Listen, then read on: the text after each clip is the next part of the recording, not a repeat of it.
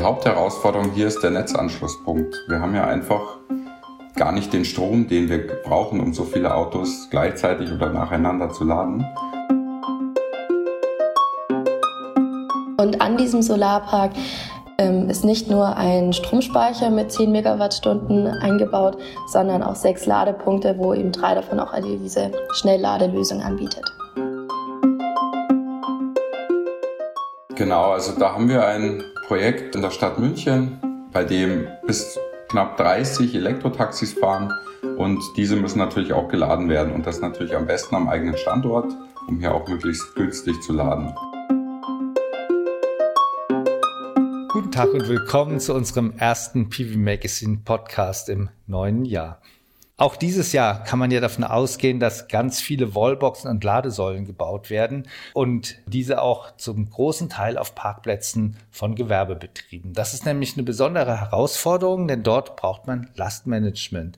Und teilweise muss man die Ladesäule, die Ladevorgänge ja auch abrechnen mit Mitarbeitern oder auch mit für öffentliches Laden mit für alle Leute, die dort laden möchten. Das ist nicht trivial und heute haben wir zwei Gäste im Podcast, die uns erklären können, wie das geht.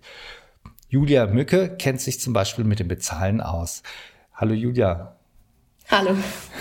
Was ist, du, du kommst von einer Firma, die heißt Charge V, also Charge V geschrieben. Was ist deine Rolle dort? Was machst du? Genau. Erstmal vielen Dank, dass wir mit dabei sein dürfen. Meine Rolle bei der ChargeV ist, ich bin die Business Development Managerin. Das bedeutet, ich unterstütze den Sales-Prozess und äh, bin für die Kunden, Partner der erste Ansprechpartner. Ihr, ihr verkauft Produkte, also Ladesäulen? Genau, wir sind der Hersteller von Schnellladesäulen. Das bedeutet, wir sind ähm, roundabout 80 bis 160 kW pro DC-Ladepunkt und in Zukunft wird, äh, werden wir da noch neue Produkte im höheren Bereich noch anbauen. Julia, wir kommen gleich zu euren Projekten und zu dem Thema, wie das mit dem Bezahlen geht. Aber vorher haben wir auch noch andere Projekte hier und das, dazu wird uns Lukas Raut berichten. Lukas Raut kommt von Wattkraft. Hallo Lukas. Hallo Michael, danke für die Einladung. Ähm, genau, also ich bin von der Firma Wattkraft. Ähm, wir sind Generaldistributor für PV, ähm, Speicher, aber auch Ladeinfrastrukturprodukte im europäischen Raum und ich bin zuständig für den Bereich E-Mobility, also genau dieser Ansprechpartner technischer Sicht ähm, für die also für die technischen Themen ähm, im Bereich der Ladeinfrastrukturprojekte. Hm. Bevor wir da jetzt gleich zu den Projekten und zu den Bezahlen kommen, kommt noch unser Werbeblock, denn Wattkraft ist auch Initiativpartner des Podcasts. Die Wattkraft-Gruppe agiert im Bereich der Photovoltaik seit 2012 als europäischer Generaldistributor und Systemintegrator für internationale Konzerne. Durch die langjährige Branchenerfahrung ist das Unternehmen fest im Markt etabliert. Es hat seitdem Komponenten für über 12 Gigawatt Leistung geliefert und hat Niederlassungen in Benelux, Spanien, Portugal, Italien und Ungarn. Nach eigenen Angaben ist die Wattkraft-Gruppe führender Value-Added Partner für Huawei's Fusion Solarprodukte und verfügt über ein weitreichendes Partnernetzwerk. Damit bedient sie den gewerblichen, industriellen und privaten Sektor. Unter www.wattkraft.com finden Sie mehr über das Produktportfolio, ebenso über anstehende Events und Neuheiten.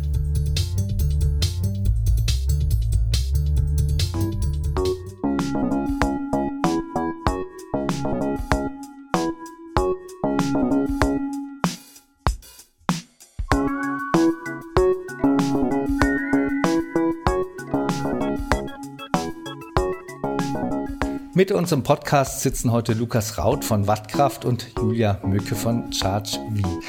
Ähm, Lukas, ihr habt ja die Komponenten geliefert, um ein Taxi äh, Taxiunternehmen auszustatten mit Ladesäulen. Was war da die Herausforderung? Genau, also da haben wir ein Projekt äh, in der Stadt München, ähm, bei dem bis aktuell knapp 30 Elektrotaxis fahren und diese müssen natürlich auch geladen werden und das natürlich am besten am eigenen Standort, um hier auch möglichst günstig zu laden. Ähm, die Hauptherausforderung hier ist der Netzanschlusspunkt. Wir haben ja einfach gar nicht den Strom, den wir brauchen, um so viele Autos gleichzeitig oder nacheinander zu laden. Und hier können wir halt haben wir versucht, technisch eine Lösung zu finden, indem wir einfach mit einer Speicherlösung, mit einem Batteriespeicher zu puffern. Wenn die Autos gerade nicht geladen werden, laden wir den Speicher auf und nutzen dann die Energie, um halt ähm, die Fahrzeuge schneller laden zu können, damit sie wieder raus ins, in die Stadt können, um weiter Kunden rumzufahren. Das hört sich ja auch relativ logisch an und auch ja gar nicht so kompliziert, aber wo ist denn dann an dieser Stelle die Herausforderung?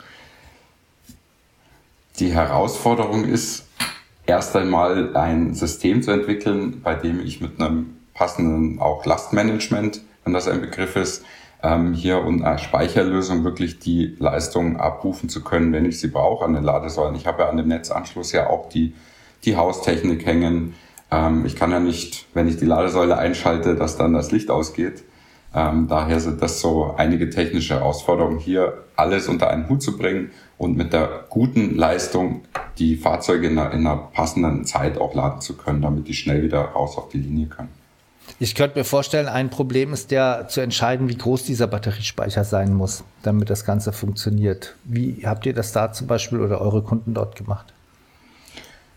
Klar, erst einmal gehen wir natürlich die Grundzahlen durch, wie viel Leistung habe ich am Hausanschluss, wie viel Leistung braucht das Gebäude, wie viel Leistung will ich denn am, am Fahrzeugladepunkt haben. Also wir reden hier von Schnellladen, von DC-Laden, da gibt es Leistung von 50 kW bis über mittlerweile 300 kW, aber das ist natürlich fahrzeugunabhängig auch.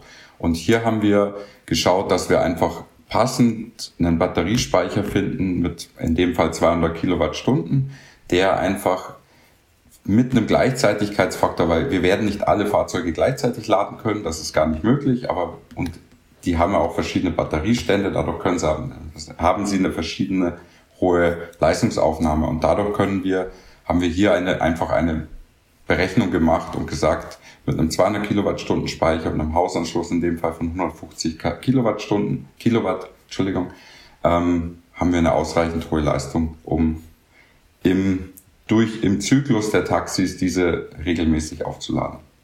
Was ist dann der Gleichzeitigkeitsfaktor? Wie kann man den erläutern? Der Gleichzeitigkeitsfaktor, den nutze ich bei der Berechnung von Ladesäulen, weil ich, es fahren nicht immer, es laden ja am Tag nicht 100% Fahrzeuge an meiner Ladesäule. Und diese laden auch nicht gleichzeitig und diese Fahrzeuge benötigen auch nicht gleichzeitig die gleiche Leistung. Denn ein Fahrzeug mit einem niedrigen Batteriestand kann sehr viel höhere Leistungen aufnehmen wie ein Fahrzeug mit schon einer höheren Batterie, mit einem höheren Batteriestand. Daher ähm, nutze ich hier einfach einen, einen Berechnungsfaktor zu sagen, an diesem Standort kommen meine Fahrzeuge mit einem Faktor von 0,5 zum Beispiel. Das, das kann man als Annahme treffen, welchen, welchen Gleichzeitigkeitsfaktor ich hier brauche. Und Anhand dieses kann ich sehen, wie viel Gesamtleistung ich dann an meinem Netzanschluss brauche. Natürlich, wenn wir höher, wenn wir später mehr Elektroautos auf der Straße sehen, wird dieser Faktor auch höher werden für die meisten Standorte, weil die einfach frequentierter sind. Aber aktuell können wir hier gut mit einer niedrigeren Gesamtleistung ähm, trotzdem sehr gut die Fahrzeuge aufladen. Ihr, bei dem Taxibetrieb wird ja vermutlich nicht nicht wirklich abgerechnet und vielleicht intern abgerechnet. Das geht ja im Zweifelsfall sogar mit Excel-Tabellen. Also prinzipiell ist das, ist das System eichrechtskonform und hat auch eine Abrechnung mit drin. Hier kann ich bei den Charge-Fee-Ladesäulen einfach eine normale Abrechnung nutzen, dass ich sage, ich, mein Taxifahrer kriegt eine Ladekarte und mit der kann er sich an der, an der Ladesäule registrieren und dann sein Fahrzeug laden. Im späteren Zyklus soll das, dieses Projekt sogar so weit ausgebaut werden, dass hier neben den nicht öffentlichen Ladesäulen auch öffentlich über das gleiche System noch zusätzlich angebaut werden. Und diese brauchen natürlich dann ein vernünftiges Bezahlsystem. Hm. Da haben wir jetzt das Stichwort, nämlich öffentliches Laden mit vernünftigem Bezahlsystem. Julia, was muss man denn da als, wenn man das installieren will, was muss man da für Entscheidungen treffen? Gibt es da verschiedene Optionen? Mhm. Also es müssen zwei Dinge getroffen werden, also zwei Entscheidungen. Wir haben einmal das Thema mit dem Payment-Anbieter, also über welche Plattform das eigentlich laufen soll. Und das zweite Thema ist mit dem, mit dem Backend. Das ist äh, dann die Möglichkeit, an der Ladesäule dann auch zu zahlen, wo das dann alles eben auch verwaltet wird. Und da ist dann die Entscheidung, welches Backend wir benötigen oder welches angeschlossen werden soll, weil darüber wird ja dann das alles auch dann abgerechnet. Elektroautofahrer wissen das. Es gibt ja zum einen diese Ladekarten, mit denen man über oder mit denen man dann fast überall bezahlen kann und man kann direkt bezahlen. Wird ja vermutlich auch ab Sommer dann als Pflicht kommen, dass es die Möglichkeit zum Direktzahlen geben muss. Ähm, vielleicht aber erstmal zu dem Roaming. Das nennt sich Roaming, dieses Kartensystem. Wie funktioniert das? Also wir haben ganz, ganz viele verschiedene Anbieter und um das alles zu bündeln, gibt es verschiedene Roaming-Plattformen. Eine davon ist als Beispiel ein Hubcheck. Darunter sind über 1000 Partner eingebunden, unter anderem unser Backend, was wir nutzen. Wir nutzen Monta. Das bedeutet, wenn irgendein Ladesäulenkunde dort anfährt mit einem anderen Anbieter und es gleichzeitig inkludiert ist bei Hubcheck, kann darüber auch gezahlt werden. Und dann rechnet Hubcheck sozusagen mit dem entsprechenden Stromlieferanten ab. Genau, es geht dann über den Anbieter, worüber der Ladesäulenkunde lädt, darüber dann über Hubcheck, dann über Monta oder das ähm, Backend, was die Ladesäule ursprünglich hat. Und so ist dann dieser ganze Bezahlkreis. Hm. Man hört ja dann immer wieder, dass da immer gar nicht so klar ist, mit welchem Preis man da am, oder welche Kosten da anfallen für diese, für die Kilowattstunde bei diesem System. Wie setzt sich da der Preis zusammen oder wie, wie, wie, wie wer legt den Preis da fest? Das ist tatsächlich das, das größte Problem. Wenn zum Beispiel der Ladesäulenbetreiber mit, äh, mit Monta, sagen wir jetzt mal, ähm, die Ladesäule betreibt, kann er direkt bei dem Programm den Preis festlegen. Sagen wir zum Beispiel 45 Cent. Wenn jetzt aber ein Kunde anfährt mit einer anderen App zum Beispiel, was über eine andere, über ein anderes Backend läuft, wird ja über die App der Preis festgelegt. Das bedeutet, ähm, selbst wenn der Ladesäulenbetreiber sagt, er möchte, sagen wir mal auch mal für 15 Cent die, den Strom hergeben, wird dann nur der Preis angegeben, worüber der Kunde dann lädt. Und somit ist es dann schwierig, den einheitlichen Preis festlegen zu können. Das ist dann zum Beispiel blöd, wenn, da kommen wir nachher zu einem Beispiel, wenn man günstigeren Solarstrom anbieten möchte. Dafür gibt es das Direct Payment, was ja auch, was ja auch verpflichtend werden soll. Wie funktioniert das dann? Das würde dann auch direkt funktionieren. Es ist zwar auch direkt mit dem, mit dem Backend angebunden, allerdings wird dann das dann übersprungen, sodass es dann direkt gezahlt werden kann. Und da wird es dann auch so festgelegt, der Preis, der der Betreiber festlegt, der wird dann auch tatsächlich dann noch abgerechnet.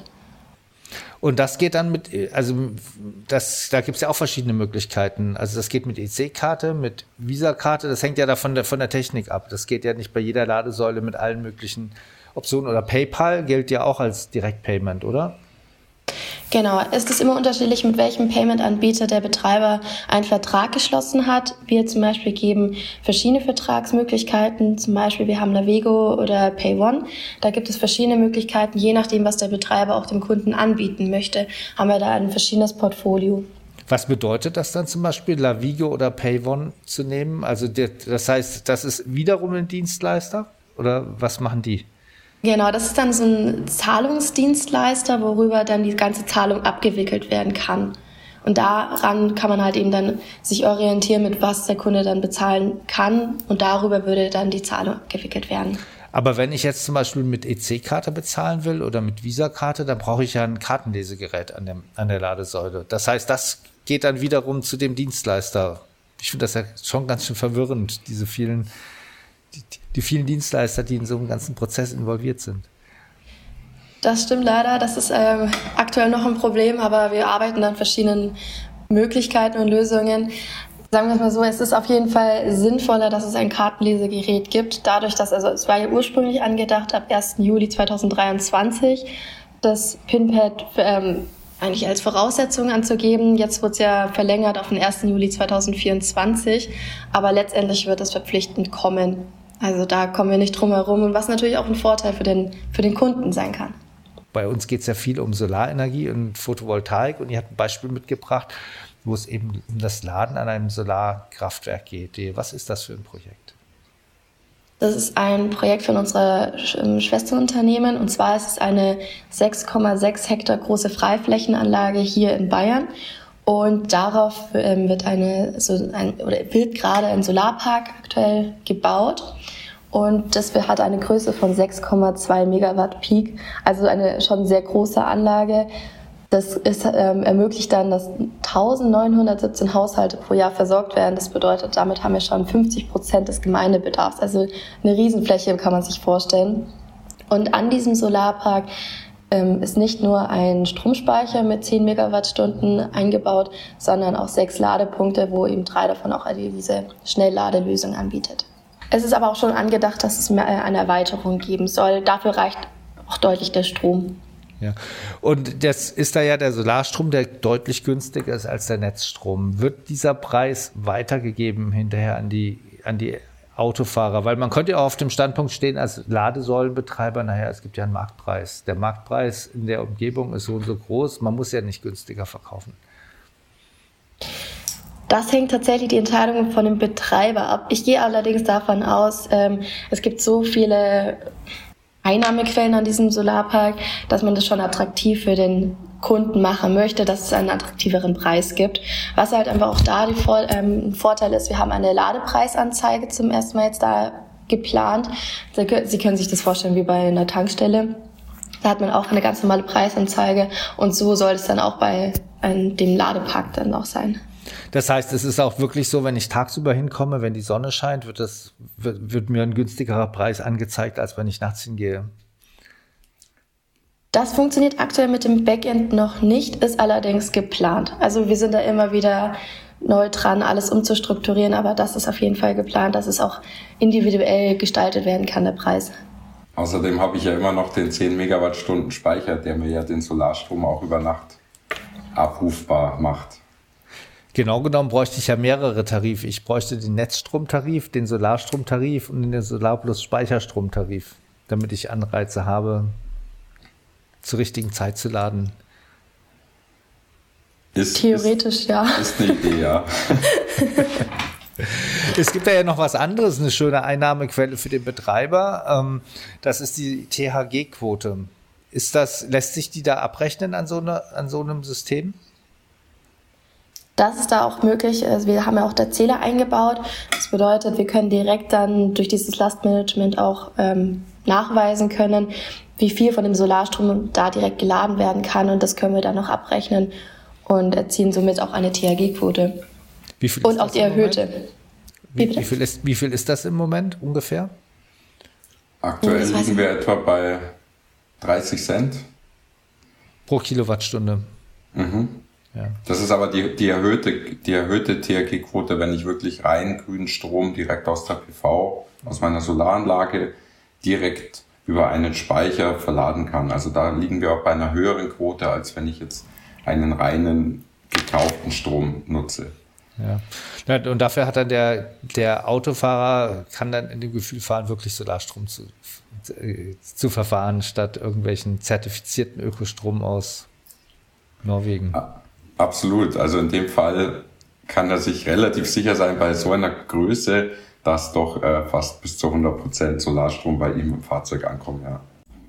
Man kann ja so einen Batteriespeicher nicht nur für den Eigenverbrauch, also Eigenverbrauch in dem Sinn, dass man ihn nutzt, um die Autos zu laden, die an den eigenen Ladesäulen stehen, benutzen, sondern auch zum Handel auf dem Energiemarkt als Zusatzerlös. Macht ihr das oder, oder eure Kunden, machen die das bei dem Solarkraftwerk?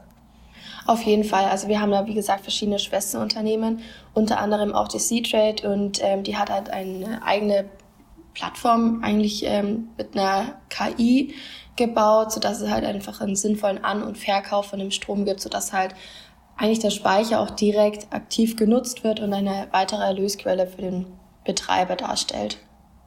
Und das geht nicht, kommt, kommt da nicht in Konflikt. Also wenn jetzt die Leute aus dem Dorf nachts kommen zum Tanken, dann kann es ja sein, dass der Batteriespeicher gerade irgendwas im Real-Energiemarkt machen muss oder sowas.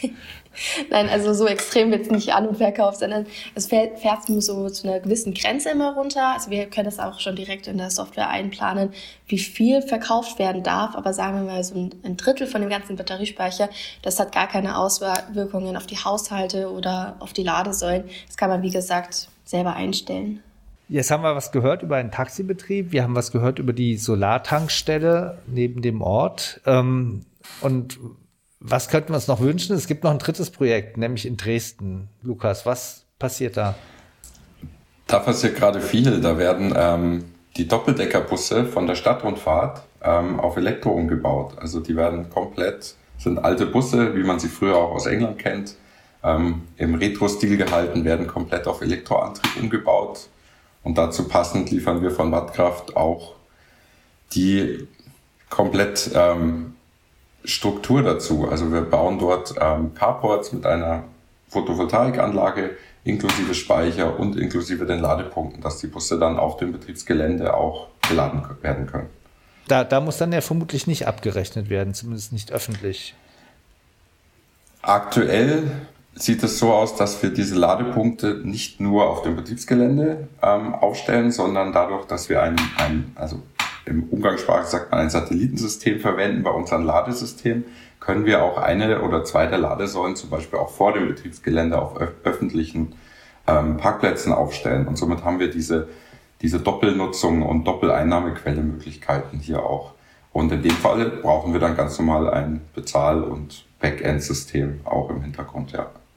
Ja, und es gibt da ja, soweit ich das jetzt gelesen habe, Schnellladesäulen und andere Ladesäulen, die niedrigerer Leistung laden, was auch den Grund hat, dass es anscheinend doch besser ist, wenn der Bus gar nicht immer mit der Schnellladesäule betrieben wird. Was, was hat das zu bedeuten? Also in dem Fall hat sich auch der, der Busunternehmer dazu entschieden, lieber mit einer geringeren Leistung zu laden. Das ist einfach über die Gesamtlebensdauer einer Batterie natürlich schonender. Und hier haben wir den Fall, der fährt tagsüber seine Rundfahrten und kann nachts wirklich in mehreren Stunden die Batterie laden. Da brauche ich keine sehr hohen Leistungen, wie wenn ich mit einem Pkw auf der Autobahn mehrere hundert Kilometer unterwegs bin und dann zwischenladen will, wo ich sehr schnell natürlich wieder weiterkommen möchte. Weiß man das? Ist das irgendwie, hat, spezifizieren das die Batteriehersteller oder die, äh, die Bus- oder Autohersteller, wie viel das ausmacht, ob ich langsam lade oder schnell lade? Also dazu gibt es natürlich bereits viele Tests. Ähm, das kommt auch darauf an, wie ich die Batterie vorab ähm, konditionieren kann. Ähm, ob ich die vorheizen kann zum Beispiel, kann ich mehr aufnehmen. Aber im Endeffekt wird es über die Lebensdauer, es hat einen Effekt, aber der ist jetzt nicht so groß, dass man sagt, mit einem Schnellladen wird man, äh, wird man die Hälfte ähm, der Lebensdauer erreichen oder sowas. Also man, man hat einen geringen Effekt, aber in dem Fall ähm, hat sich der, es, es macht in dem Fall einfach mehr Sinn, weil ich die Zeit habe und dann kann ich langsamer laden und da muss ich nicht mitten in der Nacht auch den Bus wieder abstecken, weil er ja dann schon voll ist zum Beispiel. Dann nutze ich lieber ja, langsames Laden. Wenn man sich das ausrechnet, der Solarstrom hat ja bestimmte hat ja bestimmte Kosten, weil das liegt einfach an den Investitionskosten für die Solaranlage. Der Batteriespeicher hat bestimmte Kosten. Macht es Sinn, dass ich den Batteriespeicher so voll, so groß mache, dass ich möglichst den gesamten Solarstrom dann nachts benutzen kann, um die, um die Busse zu laden? Oder wird dann irgendwann der Netzstrom günstiger? Das kommt auf meine Verträge mit dem Netzanbieter natürlich auch an, aber in den meisten Fällen ist ähm, so eine Investition, die ich ja auch über zehn Jahre und länger tätige, ähm, die bessere Wahl, da ich einfach der Solarstrom unterm Strich der günstigere ist und wir wissen selber nicht, wo der Preis äh, im Netz hingeht. Aktuell geht er nach oben. Also ich würde darauf setzen, dass ich investiere in einen Batteriespeicher, der meiner Anlage entsprechend groß genug ähm, speichern kann, um, um auch nachts hier ähm, zu, den Strom nutzen zu können. Jetzt hat das Projekt ja noch was Interessantes, nämlich dass Busse umgerüstet werden. Ähm, macht, also das kann man sich auch an für andere Fahrzeuge vorstellen, vielleicht, vielleicht auch nicht. Wer macht denn sowas und was, wie kompliziert ist das? Also da gibt es ein paar ähm, Firmen in Deutschland, die sich darauf spezialisiert haben. Ähm, unter anderem hier ist ähm, VW Direkt mit im Boot Was heißt oder eine, also bei diesem, genau bei dem Dresden-Projekt ähm, mit mit einem Partner, ähm, der auch lang schon länger im Bereich ähm, der Fahrzeugentwicklung ist also die Firma FEV. Und die haben sich jetzt hier das Ziel gesetzt, diese Fahrzeuge umzubauen und haben auch bereits schon einige umgesetzt. Ähm, das macht für einen Pkw, glaube ich, wenig Sinn, aber bei Bussen ähm, reden wir von einer so hohen Investition in einen neuen Elektrobus. Da reden wir von mehreren hunderttausend Euro, ähnlich vielleicht bei einem Lkw irgendwann, wo, wo man schon von einem solchen Umbau wirklich ähm, ein, ein kostengünstige Alternative hat, besonders wenn ich auf einem, sage ich mal, Retro-Stil unterwegs bin bei solchen Rundfahrten, ja. Du Elektro-Retro-Bus gibt es vielleicht auch noch nicht. Ich glaube noch nicht, nein. ja, vielen Dank fürs Dasein heute in dem PV Magazine Podcast. Wir kommen zum Ende. Wir hatten Julia Mücke hier im Podcast von Charge V und Lukas Raut von Wattkraft, Initiativpartner des Podcasts. Vielen Dank fürs Dabeisein. Vielen Danke für die Einladung. PV Magazine gibt es nicht nur als Podcast, sondern auch als Magazinausgabe und als Online-Ausgabe. Wir haben vier Magazinausgaben im Jahr und in der letzten Ausgabe im November da haben wir eine Übersicht zu Wallboxen veröffentlicht mit über 400 Einträgen. Und im Heft kann man sich einen Überblick verschaffen. Da gibt es auch eine Begleitberichterstattung dazu, unter anderem viel zu bidirektionalem Laden, was ja jetzt auch ein nächster Trend sein wird. Da haben wir jetzt für heute überhaupt nicht drüber gesprochen. Wenn Sie das abonnieren wollen, dann können Sie als Podcast-Hörerin oder Hörer den Code Podcast 10 eingeben bei unserem in unserem Abonne äh, Ab Fenster, wo man abonnieren kann und dann halten Sie ein verbilligtes Abo. Die reinen Daten gibt es auch online und unsere Online-Seite finden Sie unter www.pv-magazine.de. Dort können Sie auch den täglichen Newsletter bestellen. Wenn Sie Anmerkungen zu unserem Podcast haben, dann schreiben Sie die bitte in die Bewertungsfenster oder eine E-Mail an podcast.pv-magazine.com. Vielen Dank fürs Zuhören und bis zum nächsten Mal.